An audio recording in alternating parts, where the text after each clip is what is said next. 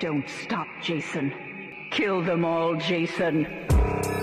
Hola, muy buenas. Bienvenidos a Arras de Lona, la Casa de los Horrores. Estamos en un programa muy especial esta vez. Estamos Fede From Hell, Alex Jiménez y un invitado especial. Tenemos a Violento Jack desde Japón. Vamos, bueno, con las presentaciones. Alex, ¿cómo estás? ¿Qué tal, Fede? ¿Cómo estamos? Aquí una semana más repasando un poquito la actualidad ultraviolenta, pues tanto a nivel internacional, tenemos el tío es a la vuelta de esquina, sabor japonés como siempre, y hoy pues con un invitado especial, como bien has dicho, así que seguro, seguro que estará horrible y bueno, a partes iguales como siempre. bueno, Jack, bienvenido, muchas gracias por, por sumarte. ¿Cómo estás? ¿Qué tal? La verdad es que muy, muy contento. Eh, soy un fiel seguidor, seguidor, de su podcast. Creo que es, es la primera vez que estoy utilizando mi, mis contactos para meterme yo en, un programa. Dije, ahora, sí un poco de nepotismo. Y dije, quiero estar, yo necesito estar, voy a hacer el crossover. Y muy contento, la verdad. Estoy un poco preocupado de no hablar de más, no me vayan a, retirar de Freedoms, eh, me vayan a despedir, pero pues bueno, a, ver qué pasa, ¿no? Recordamos antes que nada que pueden estar escuchando este programa y el resto de programas de Arras de Lona en arrasdelona.com, iBox, Spotify, YouTube, Apple Podcast y que nos pueden apoyar en Patreon para que todo este conglomerado de programas siga teniendo su lugar en la web. Y queríamos empezar con una pregunta, Jack. Eh, viste que esto es La Casa de los Horrores, viste que los títulos de los programas tienen nombres de películas. ¿Cuál es tu película de terror favorita? Wow. Creo que es Cementerio de Mascotas. Obviamente la, la, uh. la, vieja, la, de los ochentas me parece, la vi muy, muy niño, me, me, me, traumó, me gustaba muchísimo, no sé por qué cada que la, veía en la, televisión, me, me encanta, me encanta esa película. Y yo sé que hay mucha gente que igual no le gusta la, parte 2, existe una parte 2, pero la parte 2 también se me hace, se me hace muy buena, pues, sobre todo que la vi muy joven y la verdad es que era muy, muy, muy interesante. Genial, sí, gran, película, sobre todo esa, la original, ¿no? El remake, ya no tanto, como suele pasar. Vamos entonces a empezar con lo que nos compete. Vamos directo a Estados Unidos y con GCW, que en este caso nos dio un gran fin de semana con el Tournament of Survival y la Cage of Survival. Vamos primero con el torneo que fue el día 3 de junio en el que la ganadora fue Rina Yamashita. Y bueno, si les parece podemos ir comentando los combates uno a uno. Primero si quieren una impresión general, eh, Alex, ¿qué te pareció el torneo?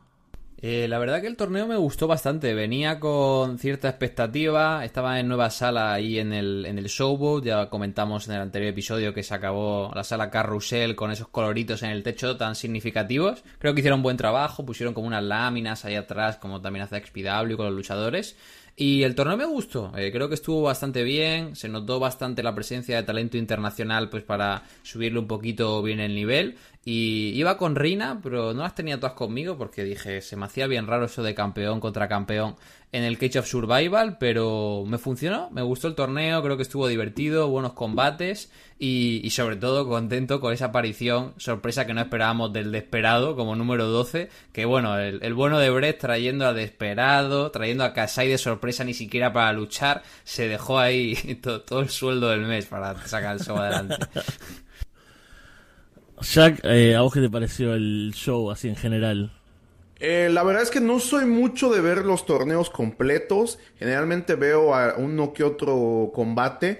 Y este evento sí lo vi, ahora sí que todo de corrido. Inclusive la, la, lucha que fue la de Gringo Loco y por ahí estos, este, como le decimos en México, voladores de Papantla y eso. Eh, Me gustó, me gustó el ritmo. Hay algunos puntos que se me hacen un poco pesados, un poco... Ese formato, la verdad, de, de Three-Way Dance en la primera ronda, como que no me, no me pareció tan, tan movido, como que siento que se desgastó un poco ya al, tercer este, triangular visto, ya como que es más de lo mismo, siendo en, los mano a mano algo, algo diferente, creo que eso fue la, la mejor parte, la semifinal y la final. La final, la verdad es que ya estaba ya estaba ya un poco cansado yo viéndola y me, me, pareció bien una vez que lo ves todo de corrido te, das cuenta que sí es este es una chinga no para, para los que llegan a la final en este caso Yamashita y John Ware Murdoch pero me gustó, me gustó mucho el, el, torneo. Me hubiera encantado que hubiera un poquito más de variedad como en otros torneos que sí ha habido. Como que este sí lo sentí un tanto repetitivo. Bien, vamos entonces por combate a combate. En el opener tuvimos Cíclope versus Miedo Extremo versus Green Phantom, con Cíclope pasando. ¿Qué les pareció? Vamos, con el mismo orden, ¿les parece? Alex opina, pasa Jack. Y después, si, si es necesario, agrego alguna cosa, si, si queda algo por decir. Eh, estuvo bueno el opener, creo que funcionó bastante bien. Eh, me sorprendió que me dieran a Cíclope y Miedo juntos, la verdad. Pensé que iban a mezclarlos, igual que hicieron luego con Toru y, y con Girata. Pero bueno, estuvo bien. Sorpresa ver a Green Phantom, que ya lo vimos en los shows con GCW en Canadá, es un veterano. Y yo creo que el combate estaba funcionando bien, pero miedo que ya venía lesionado, se volvió a ir a backstage corriendo por un problema en el hombro. Luego intentó luchar el día siguiente, pero se notaba que estaba lastimado. Y eso como que le restó un poco y hizo que pues, Cíclope tuviera que acabar un poco rápidamente, ¿no? Con, con Green Phantom. Entonces, no lo vi un opener quizá tan bueno, ¿no? Como otros torneos, pero bueno, funcionó y para tener un lesionado en medio, creo que, supieron salvar los platos dentro de lo que cabe. Sí, totalmente. Jack. Sí, creo que eh, fue una, una dinámica un tanto no sé, como complicada, porque Miedo, Cíclope, pues fueron, son campeones de pareja de, GCW, fueron varias veces, han sido varias veces campeones de pareja de GCW. Entonces esta dinámica como que los dos mexicanos en contra de eh, Green Phantom, que es este canadiense enorme, grande, todavía sigue teniendo un, un buen físico creo que esa dinámica como que al principio estaba funcionando un poco, ya después con lo de miedo, lesionándose, ya como que ah, ahí, ahí sí, sí hubo un poquito de bacle. Como dice este Alex, creo que en otras ocasiones ha, habido unos opener mm, que son muy buenos, que sí te, te, atrapan de volada. Y en esta ocasión, ya sí, como que me, me, me quedó a, a deber un, un, poco. Sí, que entre la lesión, creo, y esa combinación, eso de Cíclope y Miedo, no fue tampoco que jugaran con, con una dinámica de rivales y amigos tampoco, ¿no? Alguna cosa por ese lado, entonces fue como, como raro. Me gustó Green Phantom, de vuelta, ya lo hemos visto en los shows esos con en Canadá de GCW. Pero bueno, también estoy de acuerdo, ¿no? Un opener que no tuvo esa cosa explosiva, ¿no? De decir, uh, empezó el Tournament of Survival. Fue como, ah, empezó el Tournament of Survival, ¿no? Como un tono, un tono más bajo. Pero bueno, no estuvo mal tampoco y pasa Cíclope la siguiente ronda. El siguiente combate fue Hirata, eh, Tomoya Hirata versus Toru Sugiura y Joey Janela con eh, eh, Toru Sugiura pasando. Me, da cosa decir nombres en japonés acá con, con Jack presente. Puede, podés corregir y, dar una, idea de mejor pronunciación que, nos va a servir para, para próximos programas también. Pero bueno, Alex, ¿qué te pareció el, combate? Eh, a mí la verdad que el combate fue el que, el que más me divirtió probablemente de la primera ronda. Eh, creo que estuvieron muy bien. Me dio pena, ¿no? También que ya mezclaran, pusieran a, a Girata y a Toru en primera ronda porque, no sé, me hubiera gustado capaz ver a Desperado, cruzarse con alguno de ellos y demás, ya que no podemos verlo en Freedoms. Pero creo que muy bien. Eh, Toru y Girata, bueno, Girata que era su primera vez ya como campeón, figura más establecida en Estados Unidos, se notaba que lo estaba disfrutando harto con el público, Toru con estas expresiones faciales que tiene y demás, y, y Joey que bueno, cuando se pone el modo Deathmatch lo hace, hace bastante bien, como ahí en, con Sakuda en Tokio hace unos meses, y me gustó, creo que estuvo explosivo, creo que estuvo dinámico, y creo que esto es lo que esperábamos capaz del opener, ¿no? Una lucha en la que salieran tres tipos carismáticos, a pegarse con todo. Eh, Toru pasó, me sorprendió. Pensé que quizá irías con Hirata, ahora que era campeón, sobre todo Toru que ya llegó a semifinales el año pasado, pero, pero a favor también de verla avanzando. Sí, bueno, eh, retomando esto que decías de los nombres, no te preocupes, yo creo que soy el menos indicado para, para los nombres. Muchos de ellos, la verdad es que no sé ni, ni cómo se llaman. De hecho, me, me, cuesta, me cuesta trabajo decir el nombre de Sakuda que es Toshiyuki Sakuda y el otro güey, ¿cómo se llama? No sé qué, Weki. O sea, no sé ni cómo se llaman, los, los cabrones son de mi equipo. Entonces, no te preocupes, de por ese lado no hay ningún problema. Eh, en este caso, creo que mm, sí sentí yo igual como dice Alex, sentí así como de, ah, ya Hirata está eliminado en la primera ronda como que él era la para, para mí como que la sensación no de el campeón de Fridos novato que viene a su debut en Estados Unidos como que irse eliminado en la primera ronda y que le, le, haya eh, robado el pin eh, Sugiura. Entonces eso como que ahí ahí igual como que se van a pesar de que digamos esto es otra cosa esto es el GCW World eh, pues creo que también podría por ahí irse haciendo algo entre Sugiura y, Hirata. Entonces fue un, buen combate, me, me, gustó, hay algunos spots, algunas cosas que no le vemos muy seguido a Hirata en, en Japón. Creo que es algo que, que, es, que pasa muy seguido con estos luchadores que van a Estados Unidos, como que en Estados Unidos hacen otro tipo de spots, otro tipo de lucha, se meten de lleno en este estilo más como ustedes le llaman, más car crash del estilo americano. Y, la verdad fue, fue un buen combate, un buen combate. Sí, yo creo que fue esto más lo que hubiésemos esperado en el primer combate. ¿no? El nivel de intensidad, el nivel de carisma, como decía Alex también, ¿no? Son tres tipos muy carismáticos a su manera diferente. Y también me sorprendió lo del final, lo del resultado. Y creo que lo vamos a comentar incluso en el post-match de vuelta eh, una cuestión esta como de, de lo, que es canon y lo que no, ¿no? Como esto, estos dos universos. Tenemos Freedoms con su narrativa, digamos, y acá en CCW es un poco diferente. Eso es un poco raro hoy en día, ¿no? Digamos que está todo hiperconectado y, y podemos, si conocemos a otros luchadores, también conocemos lo que pasa en Freedoms. Pero bueno, lo vamos a ver también de nuevo al final. Eso sí, un muy buen combate. Es creo que de los mejores de la noche. El mejor de la primera ronda, sin duda, también.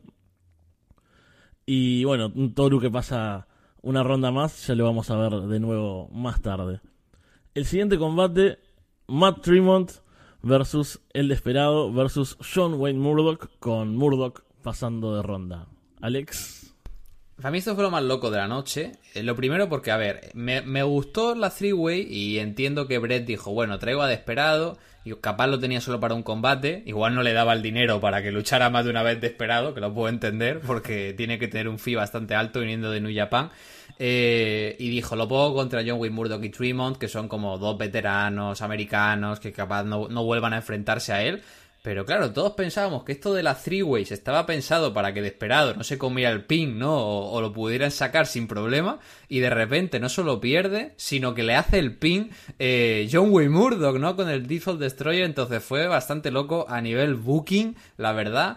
Eh, pero en lo que respecta al combate, creo que estuvo entretenido. Quizá no fue el mejor combate de la primera ronda, funcionó bien. Vimos a Tremont, como siempre decimos, con las piernitas temblando y cayéndose en la cama con alambre de púas y los tubos.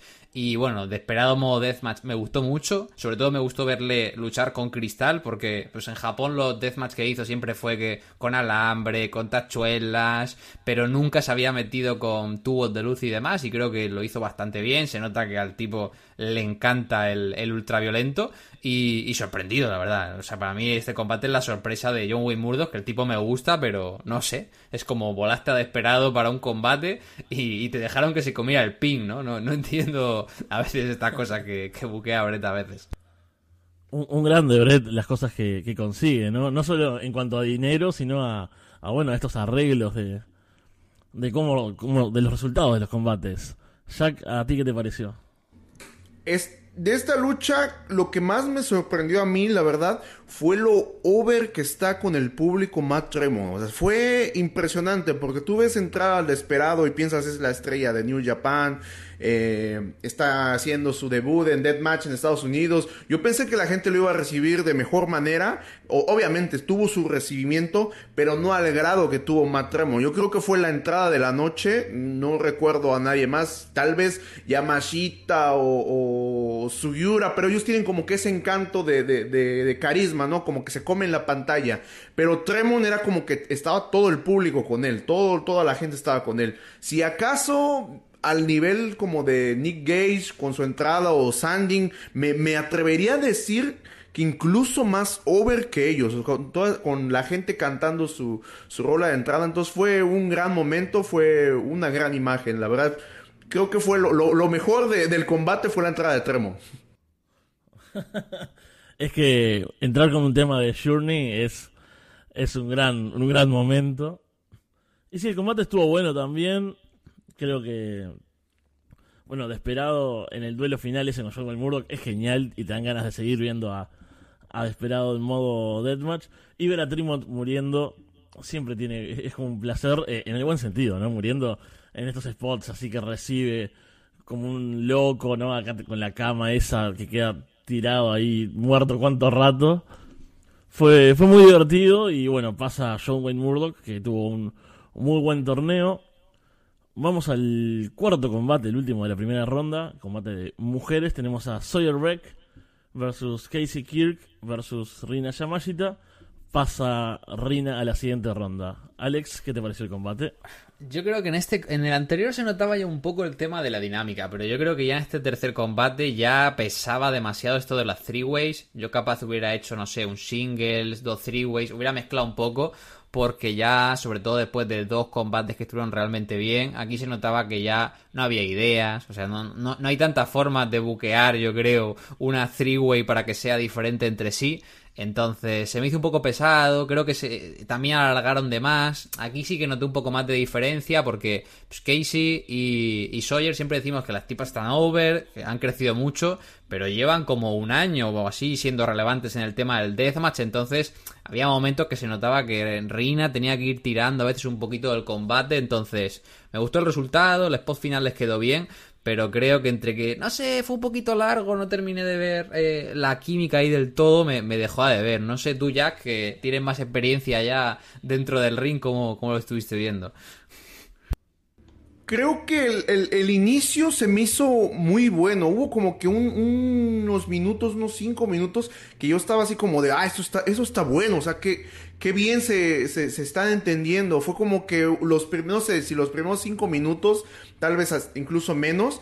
Pero después, que yo, yo en realidad estaba diciendo, wow, wow, esto está siendo muy, muy bueno.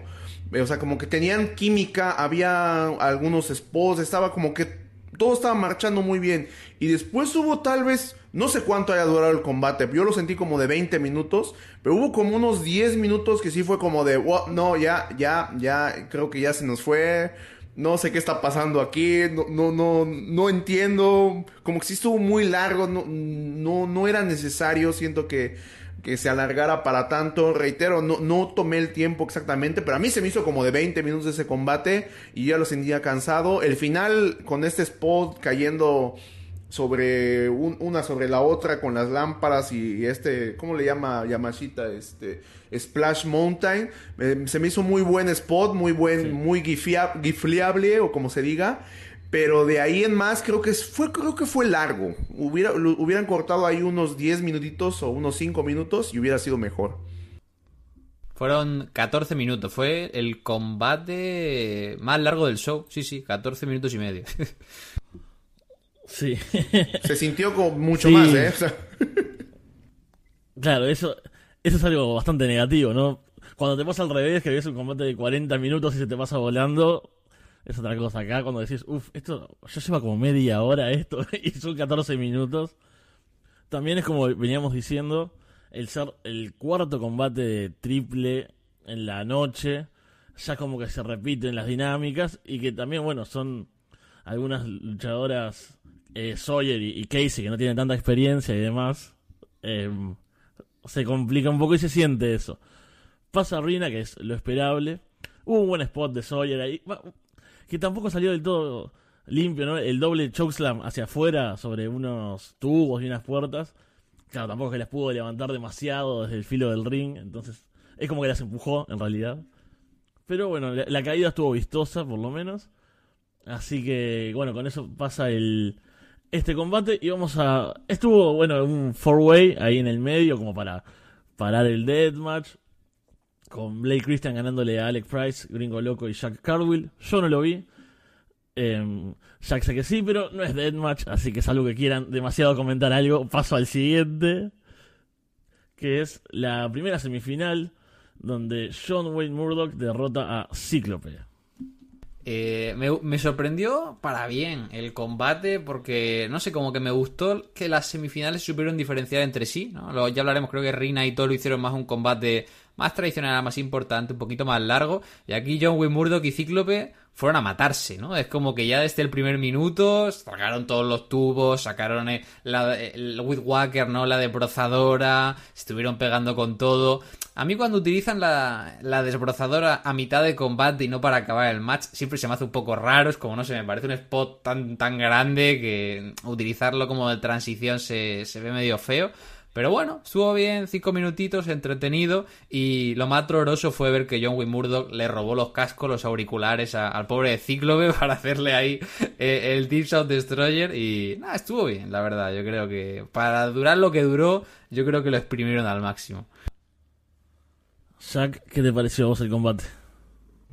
La verdad es que no sé, ahorita estaba tratando de hacer memoria salvo algunos cuantos spots, no recuerdo como que algo así muy, muy grande. Entonces, igual y, y ya estaba medio cansado, medio, no sé. Creo que, eh, bueno, John Wayne Murdoch es bueno. Ah, ya recordé, ya recordé. Hubo algo que sí, sí me gustó muchísimo y es esta, sobre todo que es como que algo que, es un estilo como que muy parecido a lo que yo hago esta transición en el final que hizo, hizo un, movimiento, le hizo un movimiento a Cíclope, Cíclope botó y lo atrapó en, una llave. Esa llave, la, verdad es que desde que se la hizo a, Drew Parker, cuando, cuando fue su, su retiro en los Estados Unidos, eh, me sorprendió muchísimo. Creo que le sale muy bien, es una llave que sale muy bien, es algo diferente.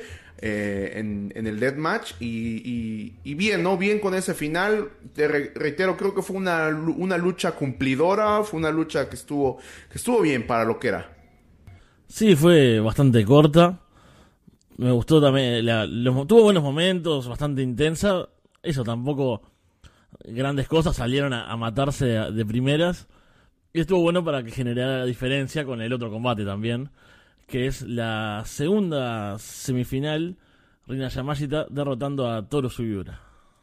Yo creo que este fue probablemente el combate que más disfruté del show. Estaría ya ahí con la three que hablábamos al principio y con la final. Eh, el común denominador, como siempre, es que haya imports japoneses, aunque suene feo decirlo.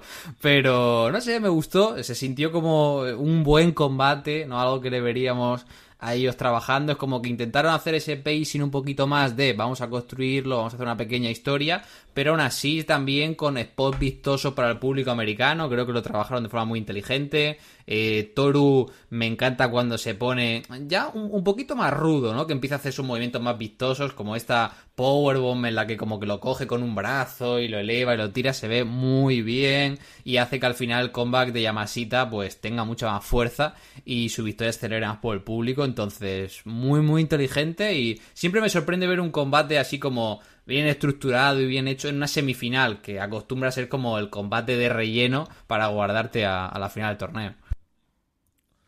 Sí, exacto. Suelen ser más como la primera semifinal, no como esta. Jack. Creo, creo que sí. Luego eh, lo que más noté yo fue esta estructura de un combate más, más parecido a un singles eh, en Japón. eh, con Toru, digamos, dándole, dándole el, el, castigo más largo a Yamashita, Yamashita pues tratando de, de mostrarle a la gente, tratando de pedir un poco, ya, ya como que ya tiene al público en la bolsa, también Sugiura como esta, como, como tú dices, esta faceta más como de rudo, creo que le sienta bien, ¿no? Le sienta bien, tiene como que el carisma para hacer algunas payasadas ahí, no sé si de repente viste que entró golpeando a, a un aficionado en la panza y el, y el, este, y el aficionado incluso igual le vendió. Entonces, cosillas es así que a veces da un poco de miedo también tener a dos japoneses haciendo, haciendo una lucha. Eh, recuerdo hace muchos años, creo que fue una semifinal entre Takeda y Jackie Numasawa en un, en un CCW Tournament of Death y la gente no respondió muy bien al estilo de lucha a japonés. Igual eran otros tiempos, yo creo que en este momento ya hay mucho más aficionado que, sigue viendo el estilo de lucha japonés y igual lo entienden de, una mejor manera, ¿no? Y fue un buen combate, me gustó mucho, creo que los dos tienen muchísima química y al final de cuentas fue una lucha que uno esperaría ver en Japón. Sí, totalmente. A mí me gustó eh, en cuanto a la construcción que empezó Rina bien, después pasa todo el dominio de Turu, ella recibiendo, que también es buenísima, ¿no? En ese rol como ponerse en el, en el underdog del combate, que después hace que cuando termine y levante sea súper explosivo, esa...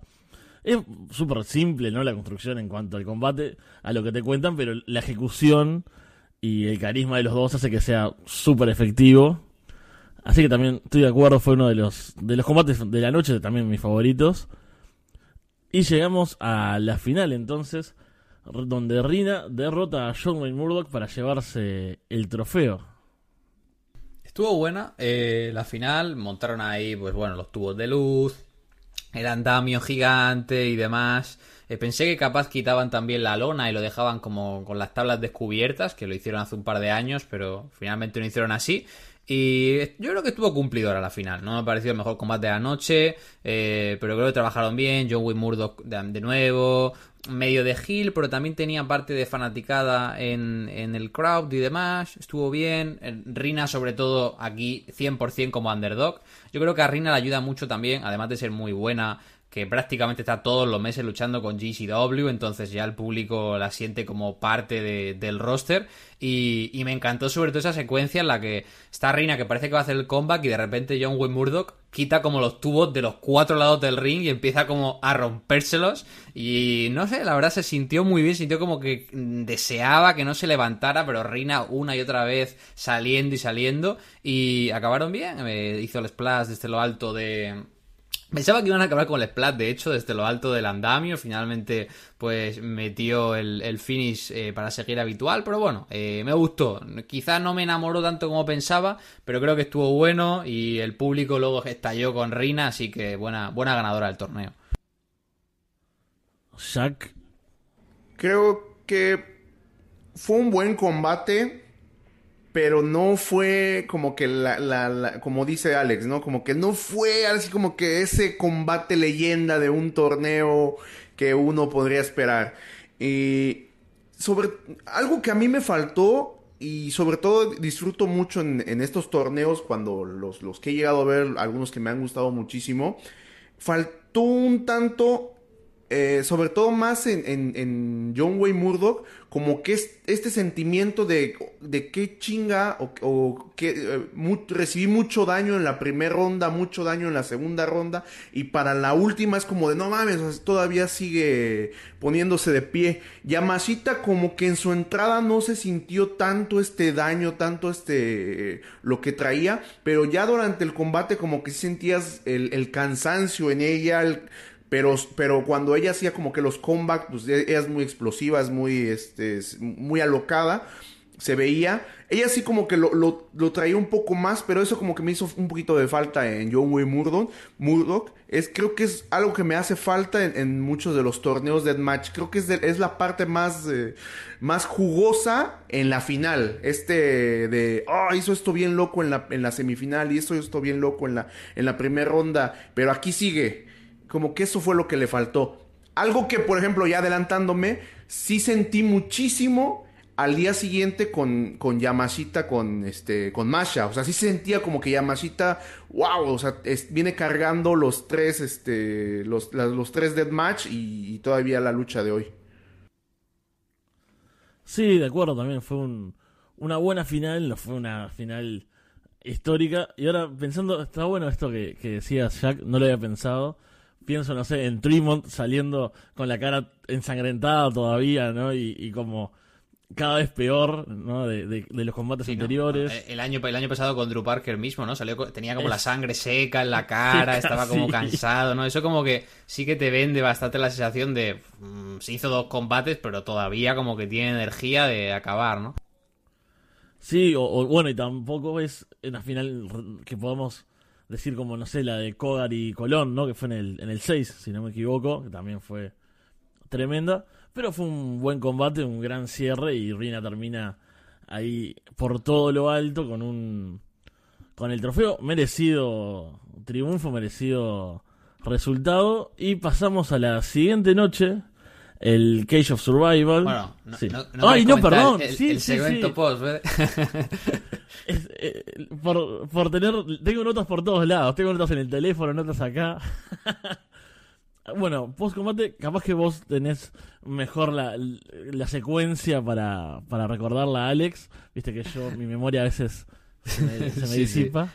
Eh, nada, la secuencia post combate, bueno, Rina gana el torneo, eh, llegan Toru Girata para celebrar con ella, en plan el equipo de Freedom, la llevan en hombros, y de repente Soulmeat eh, golpean a John Wayne Murdoch, Rina se queda choqueada, le golpean también a ella, están como full turn heel pegándole, pegándole, y de repente llega un tipo con una máscara y es Jun Kasai y parece que va a ayudar a Reina, pero también la traiciona y como que tenemos el mítico segmento de setup pregira de GCW en Japón con Reina y toda la caballería de GCW pues queriendo sacar del ring a los extranjeros, ¿no? En este caso Kasai, Toru y, y Hirata, que a ver, como segmento me funciona bien, pero, no sé, a mí se me... Claro, como una persona que ve Freedoms, pues se me hace raro eh, ver a, a, la Girata y a, Toru traicionando a Rina de esa forma, eh, ver a Kasai traicionando a Rina también. Si fuera Takeda, dices tú, bueno, Takeda le da igual todo, pero Kasai que siempre la tuvo como su pupilo, que estén ahí como dándole la paliza a ella,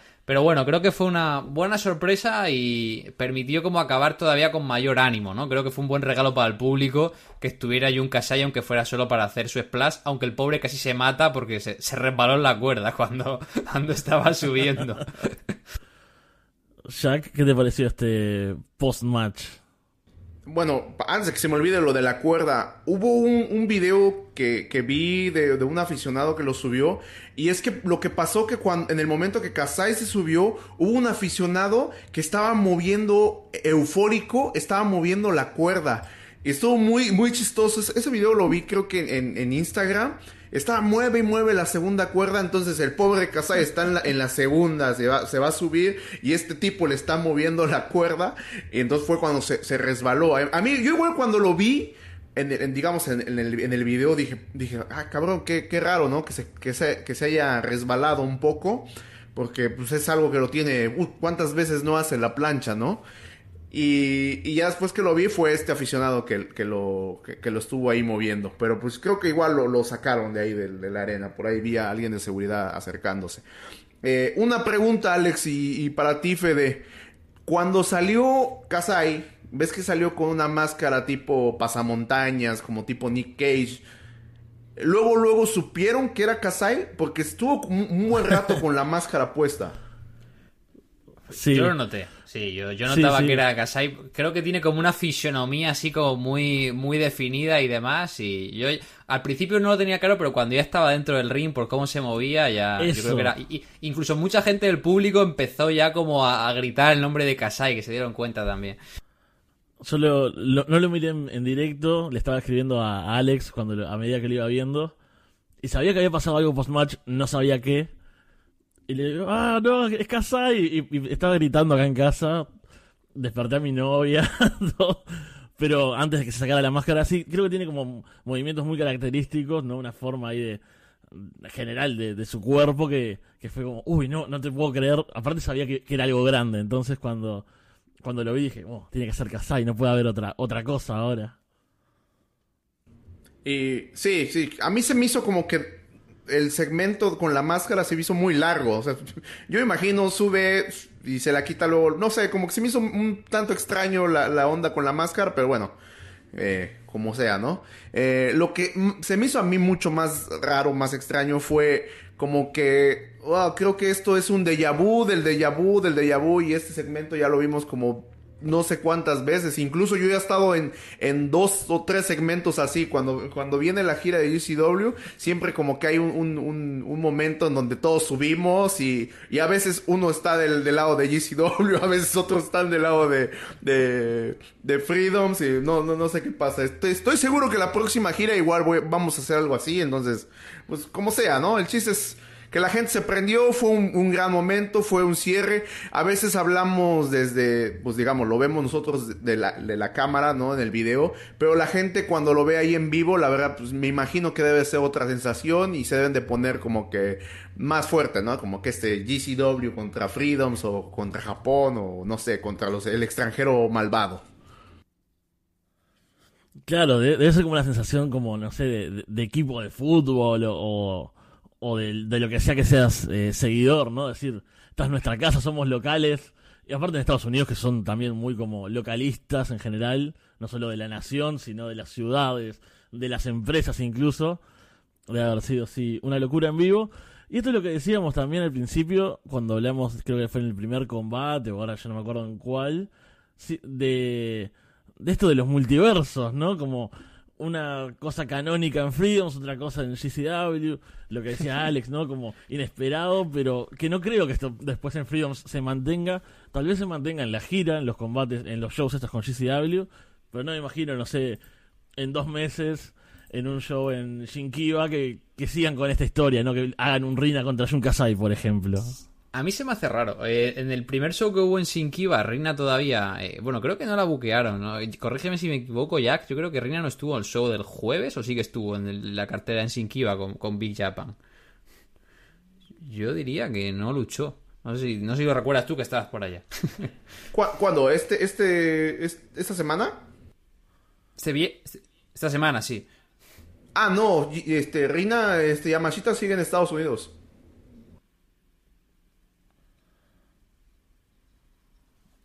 Por eso, yo creo que capaz se va a quedar este mes ahí en Estados Unidos para darle un poco de, continuidad. Ya cuando vengan en julio eh, tirarán con la historia, pero no sé. Eh, a mí se me hace raro siempre estas cosas. Ya decimos en directo, pues tiene que ser divertido. Y me da más curiosidad. O sea, no sé si lo propondrá Brett, esto de hacer los segmentos de GCW contra Freedoms, o será cosa de, de Sasaki por parte de Japón, un poco ambas. Pero bueno, mientras le funcione con el público, yo creo que seguirán tirando todos los años con, la misma rivalidad, como si fuera esto Survivor Series o alguna cosa, ¿no? cuando tocan del calendario, todos nos odiamos a muerte. qué terrible, qué terrible referencia a Survivor Series. Vamos ahora sí entonces a, a Cage of Survival la siguiente noche, el 4 de junio. Tuvimos varios combates normales al principio. Hubo algunos tubos de luz ahí al final de el de los Kirks contra Matt Cardona y Steph Delander, que Maquillito creo que le pegó con unos tubos a, a Cardona, pero no más que eso, el combate bastante olvidable, por decirlo de alguna forma simpática. Y los últimos tres combates, sí llegamos al deathmatch. Alex se fue a dormir antes, me acuerdo. Yo medio que me dormí entre, por ahí la mitad, a pesar de la diferencia horaria. Imagínate, eh, la cartelera venía un poco, un poco tranqui. Pero empezamos con los Deathmatch. Tenemos a Soulmeat, que son Tomoya Hirata y Toru Sugiura contra los macizos. Me sorprendió que hicieran el combate. Eh, pensé que iban a poner algún parche, porque claro, eh, ves a miedo yéndose a backstage corriendo y cagándose en la puta en Twitter de que se volvió a lesionar. Y vino el tipo aquí como el brazo medio en cabestrillo. Y yo sinceramente no hubiera hecho el combate o hubiera puesto, qué sé yo, algún otro... A Jimmy Lloyd, ¿no? Que es el comodín siempre para este tipo de combates de, de GCW porque el combate fueron seis minutos. Eh, Cíclope intentó interactuar un poquito con, con Hirata y con Toru. Y yo, yo era el primero que tenía ganas, ¿no? Me gustó mucho cuando los macizos estuvieron en Freedoms. Me gustaría que estuvieran de vuelta. Pero el combate, sinceramente, es que no, no creo que tenga nada reseñable. Y para más, Inri ganaron los macizos. O sea, ni siquiera ganaron Solmin, ¿no? Lucharon prácticamente en desventaja y se llevaron la victoria a los mexicanos. Sí, muy loco, muy loco ese resultado. Para nada me lo esperaba. Jack.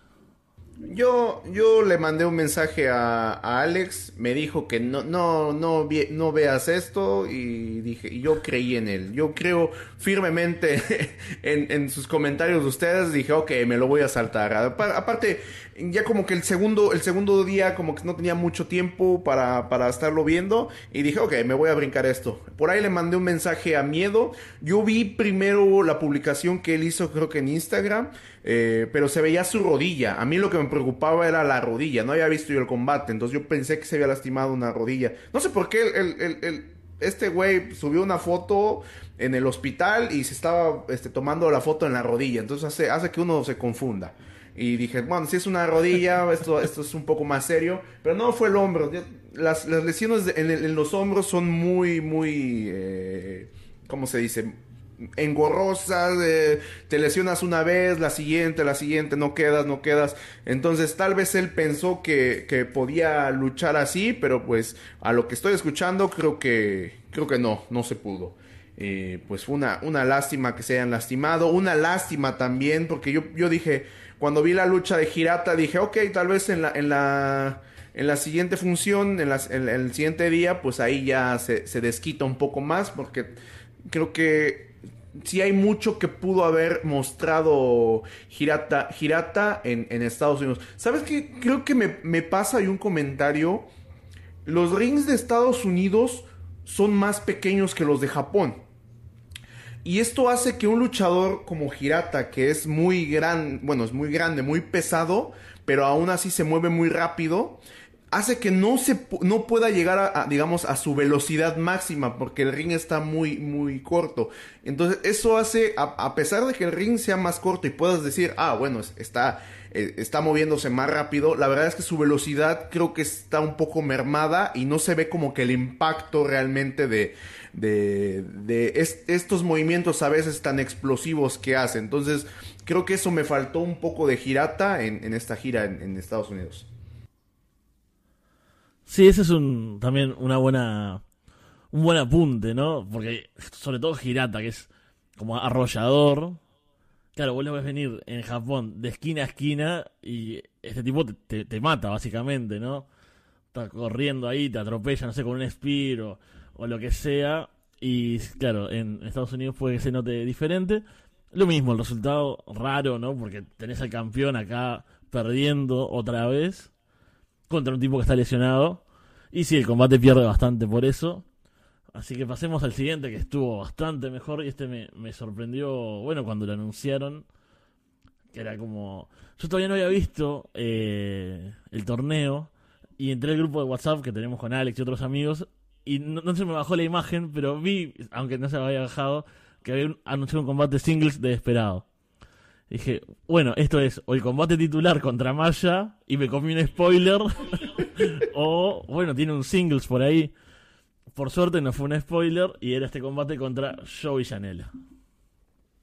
El combate me gustó, eh, me gusta como Joey era el tipo, pues eh, parece que lucha, está teniendo combates normales, hardcore, no hace nada, pero cuando le apetece hacer un deathmatch, yo creo que cumple, es un tipo muy espectacular, también es de estas personas que hablamos que tienen mucho carisma, y, creo que fue un buen compañero de baile con Desperado. Sí que también siento que Janela a veces tiene esto de que se flipa, que decimos, ¿no? De que a veces cuando quiere hacer un combate, siempre quiere hacer un main event, siempre quiere hacer un combate largo, entonces capaz con unos minutos menos el combate hubiera tenido mucho mejor flow en su parte central y no se hubiera sentido como un poquito lento, trabado.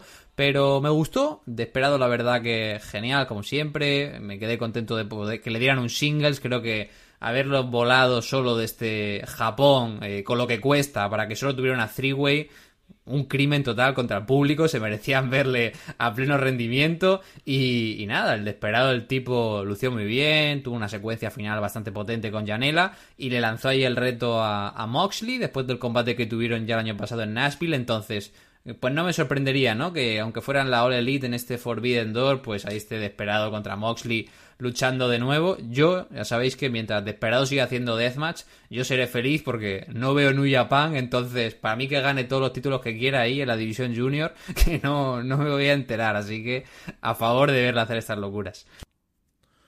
Jack, ¿este combate lo, lo pudiste ver? Sí, este combate sí lo vi, lo vi, lo disfruté muchísimo. Eh, Desperado es un tipo que que me encanta, no, no nada más en, haciendo deathmatch, la verdad es que es un tipo que es muy entretenido, es, creo que esa es la palabra, ¿no? Hay, hay gente que a veces es buena luchando, pero como que no te atrapa tanto, y Desperado si tiene esta, esta magia de que como que tiene estos cambios de intensidad, es muy bueno golpeando, es, creo que es, es algo que, que a veces falla, hay, hay gente que son como que muy recios o muy, muy dados a, golpear fuerte, duro, y, pero Desperado es muy bueno golpeando, o sea, como que hace que los, los golpes que da se sientan, tengan impacto. Recuerdo ese intercambio con Kasai el año pasado en esa, en esa lucha que fue el, el, match of the year. Eh, hubo un intercambio de golpes y, y es, y, y hacía que se elevara ese intercambio o ese momento, lo, lo elevaba muchísimo más. Es muy bueno tirando golpes. Entonces, creo que fue un gran combate. En este caso yo creo que sí se sentía como un, un, un main event, una lucha importante por el hecho de que, pues, desesperado, haciendo un dead match en Estados Unidos, en GCW. Entonces a mí como que no me pesó tanto el tiempo ni, ni tanto la estructura de, de, de Joy Janela. Eh, la verdad es que a mí como que Janela no es alguien que así que, me vuelva loco, no es alguien así como que diga, ah, no, este, me voy a poner a estudiarlo, pero obviamente es otro estilo, eh, tenemos estilos diferentes, eh, lucha, lucha de, alguna manera, eh, nuestra visión del combate es, no es parecida o así decirlo, pero me gustó, me gustó, fue un gran combate. Y qué bueno que la gente de Estados Unidos y, los que estamos fuera pudimos ver un, un singles de Desperado en GCW.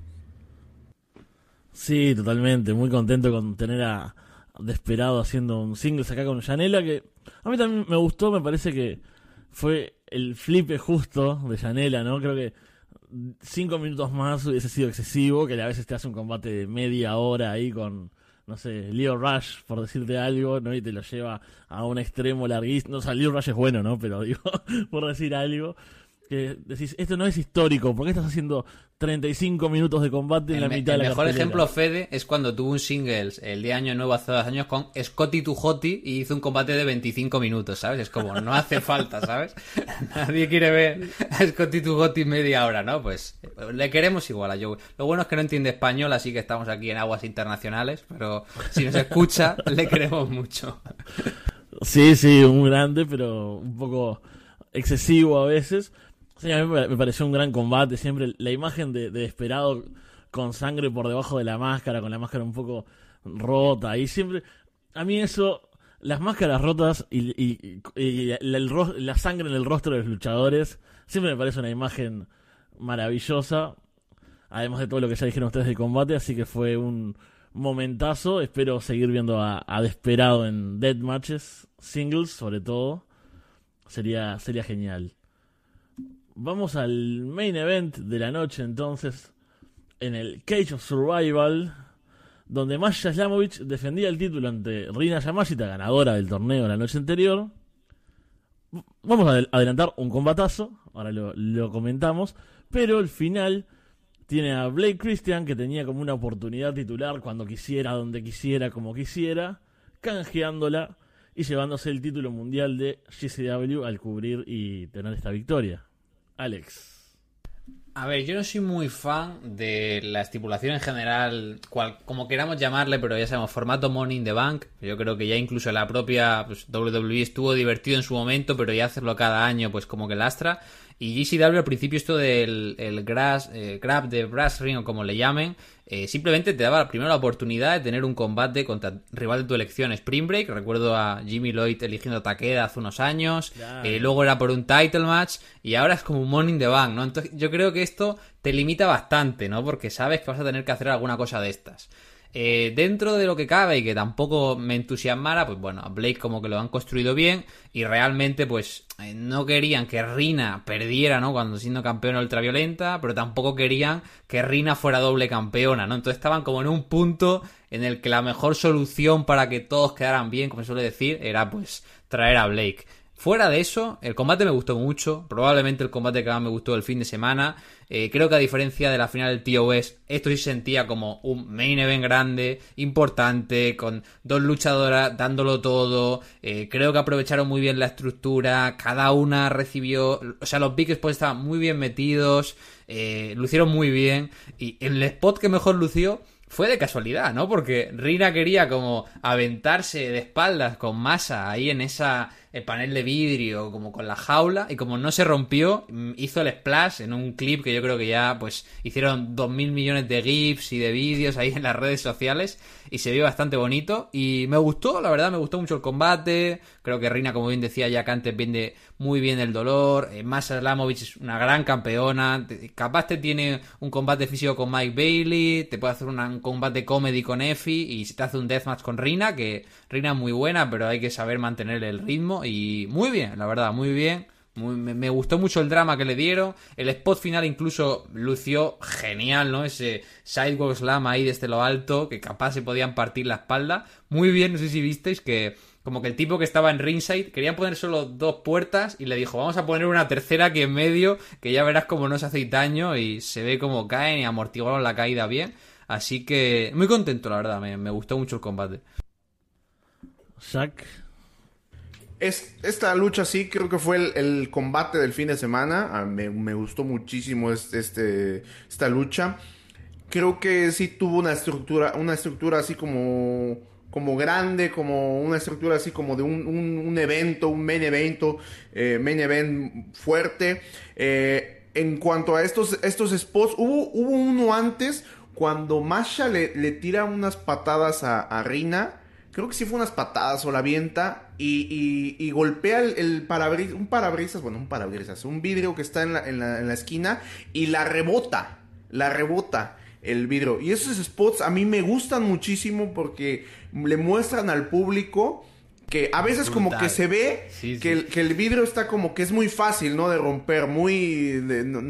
como que se va a romper al, al instante. Y no, la verdad es que esas madres son bien pesadas y muy duras.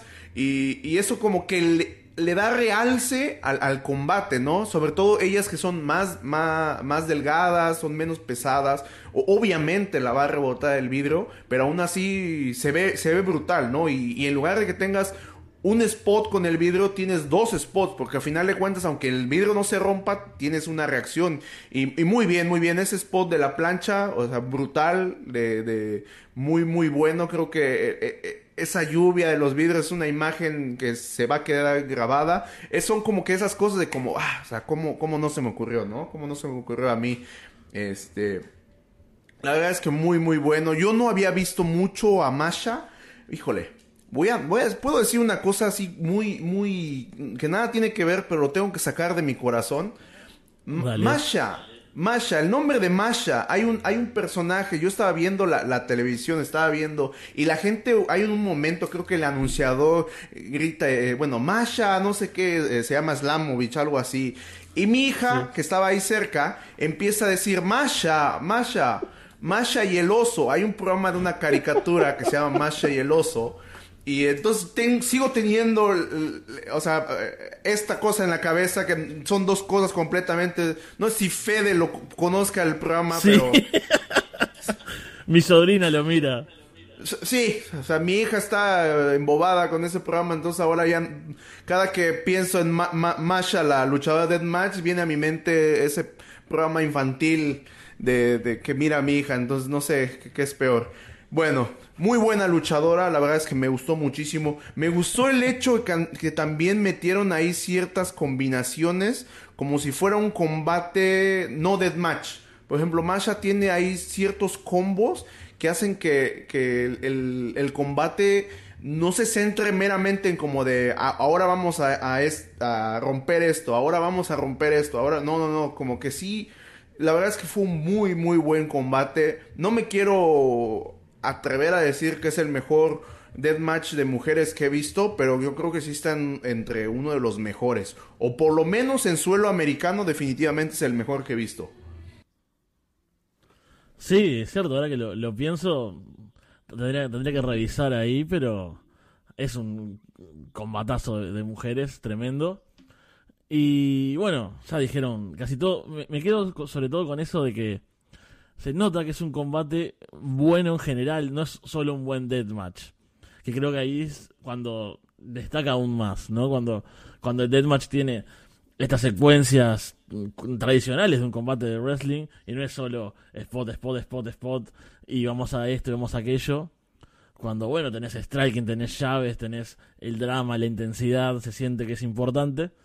Este combate tuvo todo eso y bueno, tuvo ese final que en el momento me dejó un poco extraño. Como. ah, Fue, fue como la, fue la, fue la versión soft de cuando le tiraron basura primero a Ricky St. Page y luego a Cardona. Aquí como Sí. que le tiraron dos latas solo nada más, ¿no? Y, y abucheando como este capítulo ya lo he visto, ¿sabes? Era un cierre que ya viene haciendo GCW. Eh, tú, Jack, que tampoco sigues tanto de cerca la empresa, eh, que te, te pareció un final bien? ¿Te dejó un poco frío o, o cómo lo sentiste? Creo, a mí me, me- me- gustó el final, creo que tiene lógica, no, no hay como que, ah, creo que Masha, Masha tuvo su, su momento, a veces este tipo de reinados si duran demasiado llegan a, caer, no sé, creo que se siente el momento justo para cambiar. ¿Sabes qué no me gusta?